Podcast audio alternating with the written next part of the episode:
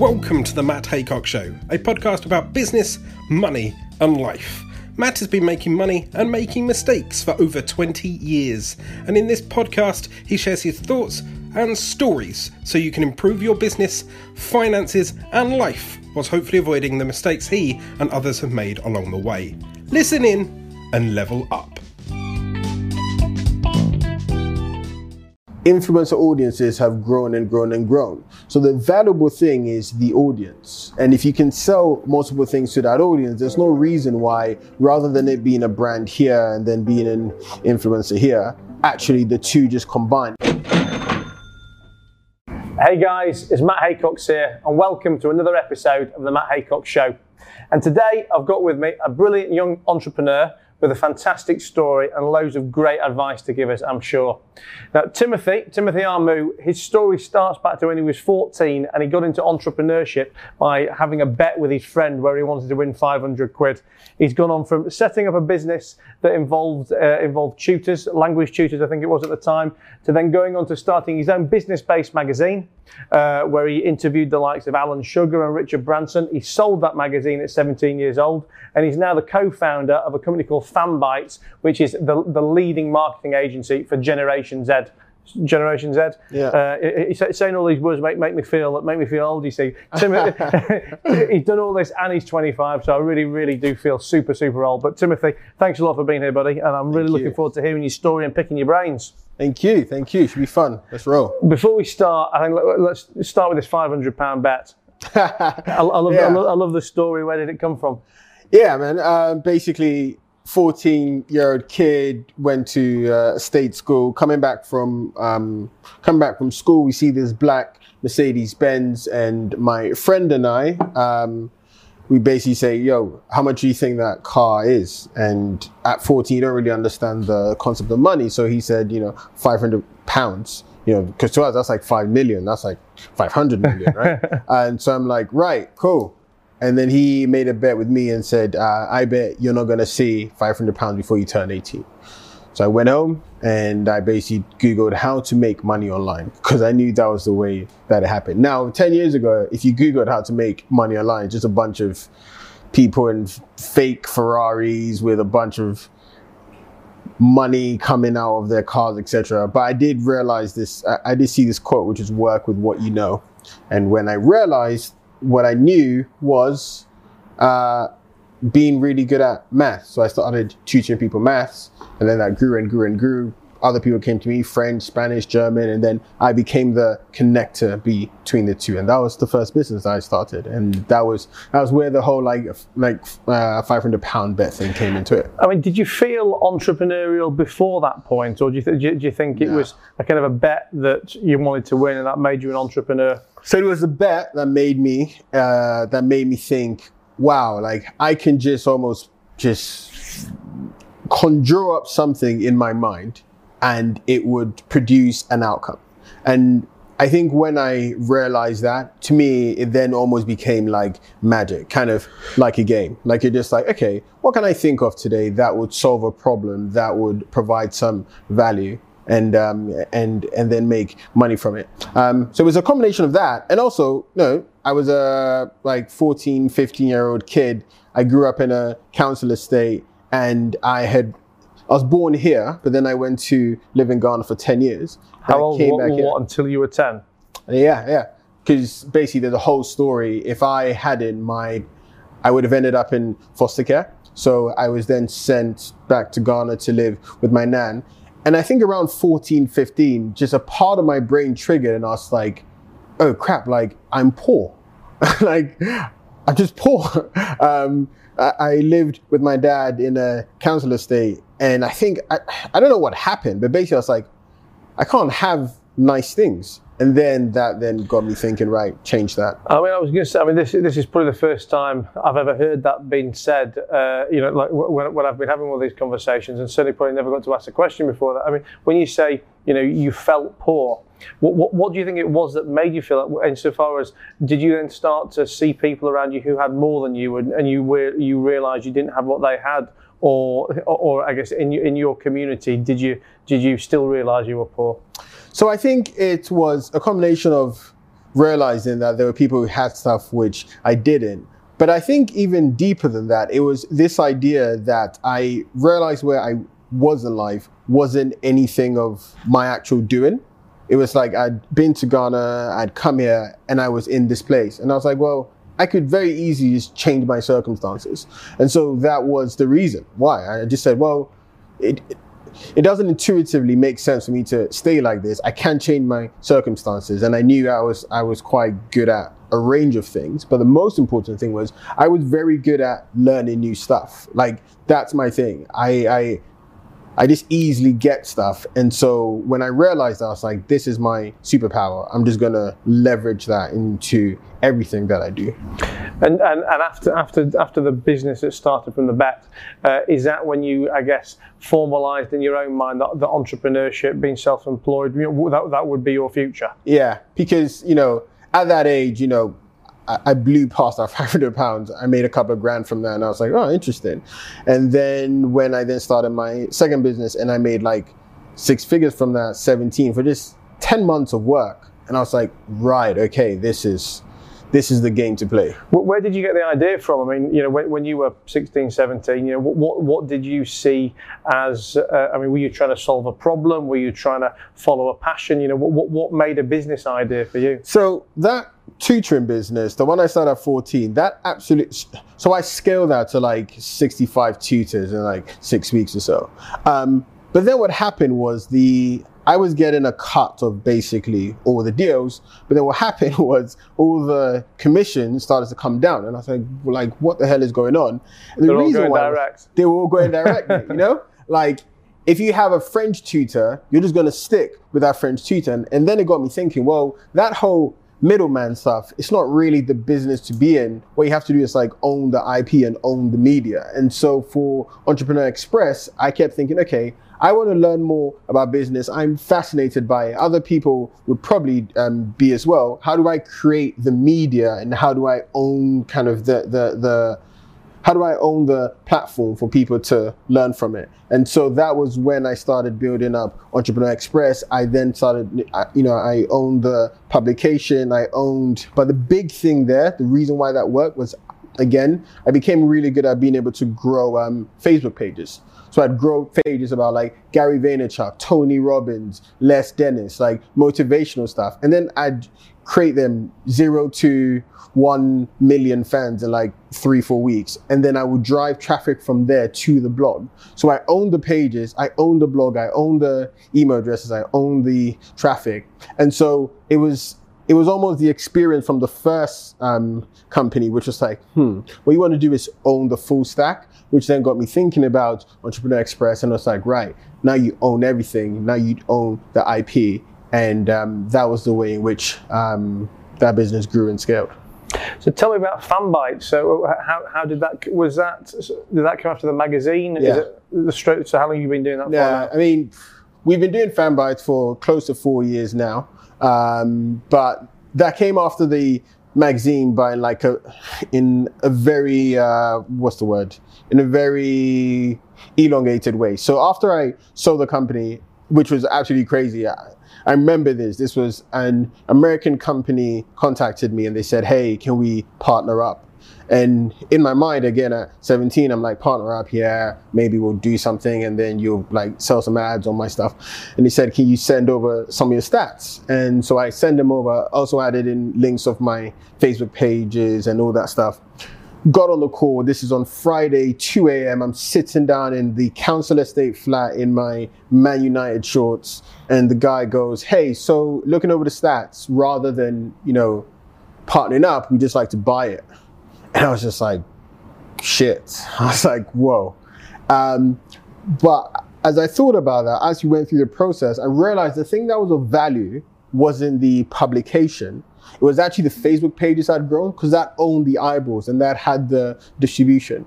And so then it got me thinking, well, if that's the bit of value, um, why don't I build a company where not only is in the business niche, but we can actually scale it across fashion, beauty, um, sport, fitness, business, food, drink, and that was really the genesis like thinking about it thinking about it. And then in my second year of university i then started um, fanbytes and um, we started that yeah like um, so i started it got my co-founders in and that has grown considerably. So we are now like 50 people um, multiple multiple multiple millions of revenue. I know you do a lot with tiktok now don't you? So yeah so we activate a lot with brands like the government Deliveroo mcdonald's on their gen z strategy so it's like tiktok snapchat instagram youtube um, we've done Twitter before, but that was dead.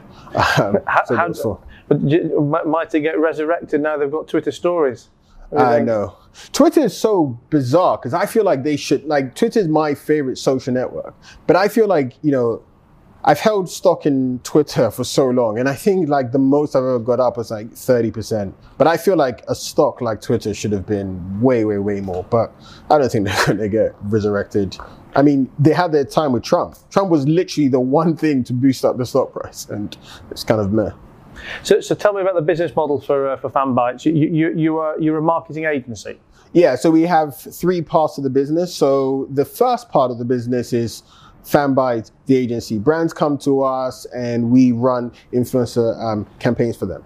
The second part of the business is because going back to my whole idea of like owning the funnel and owning everything is we also have a talent agency where we exclusively manage the biggest um, social media stars in the UK. And then we have a third bit, which is an owned and operated IP called the Byte House, which we launched at the start of lockdown, where we put six TikTokers into a house. They have over 25 million fans right now, um, just on TikTok alone. What's it called?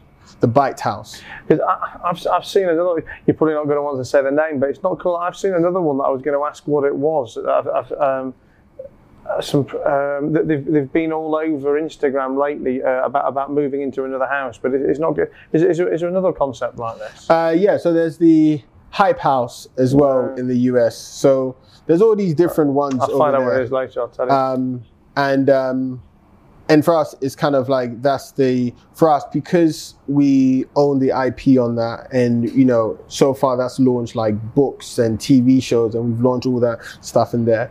Um, and what do you do what do you do with the guys? You put you put them in a house. Put them in a house they create content they collaborate do, do you tell them what content to create or do they yeah so to some degree so we have quite quite a lot of um, control over the type of um, content that um, they create yeah and uh, but then you, ultimately you, you own the IP from the content that they, they create whilst in there. So we own the IP, we own the IP to the brand. So that then um, suddenly means that you know book deals, tours, all that stuff, we own the IP. So you have an agency, you have talent, and you have owned and operated IP. Um, but it's all under the remit of like reaching a Gen Z audience. Okay.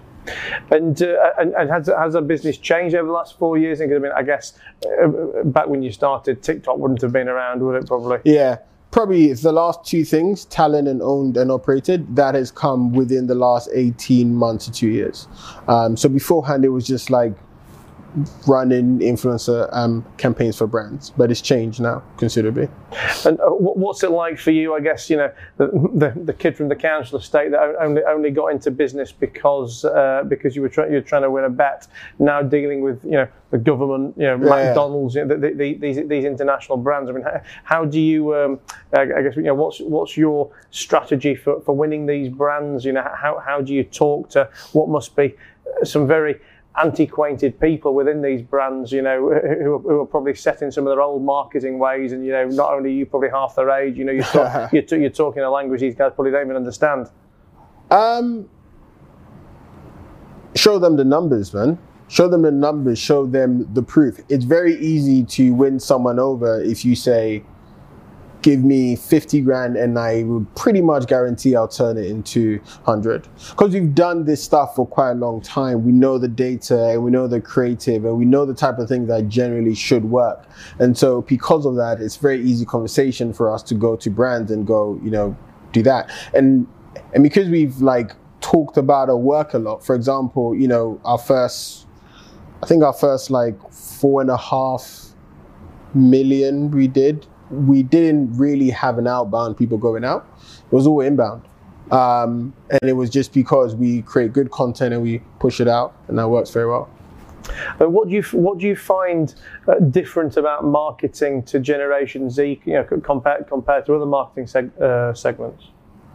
So I think one of the things that's perhaps most important. Like, you know, just before you answer that as well, maybe just just for anyone watching and listening, can we just clarify exactly what we mean by generation generation? Yeah, yeah, Z? cool. Um, so when we talk about Gen Z, we're talking about the age between say like 13 to about 24. Um, the key difference that I talk about here is so often people go and say, you know, like they care more about the world and all that stuff, right? Yeah. And the thing is, I don't actually believe that to be true. I think the only key Tell that to difference. Callum. He, he, he cares about the world.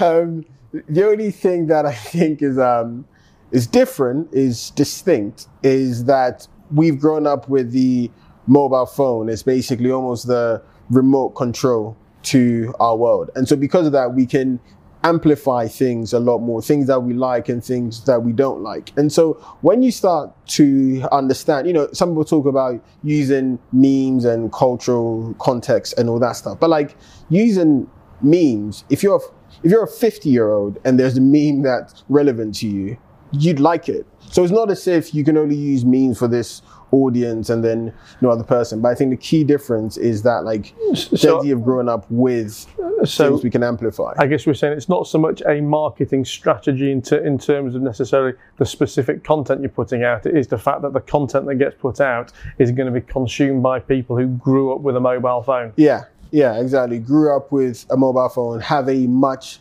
higher propensity to share, and also have a much higher barrier to bullshit because there's so many options out there. So when you realize that, you're like, right, the bar's much higher. And what about uh, obviously we're, we're nine ten months into into Corona COVID while we're filming this. I mean, have you noticed uh, a change in these Generation Z guys over the last nine or ten months, or have you, have you had to uh, you know alter, alter some of your branding strategies and marketing strategies? Well, more people spending time on social, primarily on TikTok, uh, primarily on Snapchat as well. Um, people do spend a lot more time on there actually than on Instagram. I found like during this period, everyone is getting higher and higher, but I think like those two have seen a lot more. I think that you know, Zoom has become a thing, obviously, but what I'm starting to see is almost people seeing Zoom as like the new club. and so people are starting to create stuff on social, which would lead very easily into Zoom as well. So that's pretty cool. And I mean, when it comes to creating content, uh, I, gue- I guess you know it's always important for you know for, for influencers to be fresh and to be ahead of the curve, etc. I know you're a massive fan of uh, constant reinvention. Yeah, just talk, talk to me a little bit more about that. So I think that um, so I think that the biggest kind of zero to one change that's going to happen with influencers is I think the next billion dollar brand is going to be built by an influencer completely off um, social media, um, a hundred percent. The reason why is because one of the things we've seen during the pandemic is basically that you know brand spending has kind of gone a bit you know fuzzy and, then it's come strong, but influencer audiences have grown and grown and grown. So the valuable thing is the audience. And if you can sell multiple things to that audience, there's no reason why, rather than it being a brand here and then being an influencer here, actually the two just combine and the influencer is the brand and the brand is the influencer. I've I personally made a bunch of investments, not even in companies, but in like actual influencers. And I've said, I pretty much guarantee that you would make a million this year just because they have such a strong uh, t- um, tie-in with their audience. They can sell more stuff to them, courses, um, ebooks, physical products, events. There's so much stuff you can do. So that to me is one of my big things that I firmly believe that the next like billion dollar company is going to be started by an influencer. Well, I was about to ask you what uh, you know what 2021 and and, uh, and the future holds holds for yourself and Fanbytes, but I guess you probably answered the question there then. Yeah, for Fanbytes, I think the big thing is um, so we started off, you know, as an agency, and then as time goes on, we've we've kind of delved more into like owning the talent stack we are next year we'll be launching a TV show around the House. We are doing Will, will that be on TV or will that be will that be streamed live on on social apps? both. Uh, so streaming and then also on um, also on TV. There's a book deal, uh, makeup line. Like there's so much cool stuff there. But I think like if I think that's where the future of influencers are going, um, then then that's where I think most people should be spending the time on. TikTok is going to be ever more important, but I think it's going to be more important that TikTok is not a social network. TikTok is just like an entertainment platform. People often go, the competitor of TikTok is Instagram, but I think that's bullshit. I think the actual competitor to TikTok is YouTube or Netflix because actually you don't go to TikTok to see stuff with your friends. What you almost do is you go and just to be like Consume entertainment. just to consume entertainment, kind of like Netflix or YouTube, where you just go, oh, what's on today, and just just kind of flick through and flick through. Well, this has been fantastic talking to you. Um, wh- wh- where can we find more about you? Where can we find you on TikTok? Where you give yourself and Fanbytes a shout out before you go? So you can find me on TikTok. Um, most of my most of the stuff that I think would be useful to the audience would probably be on LinkedIn. Okay. Um, on LinkedIn and Twitter, I'm like very active, so that's where you'll be able to find me. Perfect. Well, check out Timothy on LinkedIn, Twitter, uh, and uh, all, all the other social platforms out there, guys. Thanks a lot for listening and watching, as always. You, you can find me on TikTok, but I'm uh, I'm not uh, I'm not as entertaining on TikTok as I'm sure this guy would like me to be. But may, maybe after this conversation, we can have a chat. But um, the Matt Haycox, T H E M A T T H A Y C O X, on all, all the social platforms. If you watch this on YouTube, make sure you also listen on iTunes, Spotify, or wherever you get your podcasts. If you're listening to the audio version of this, make sure you check me out on the video versions too. I look forward to seeing you guys again soon.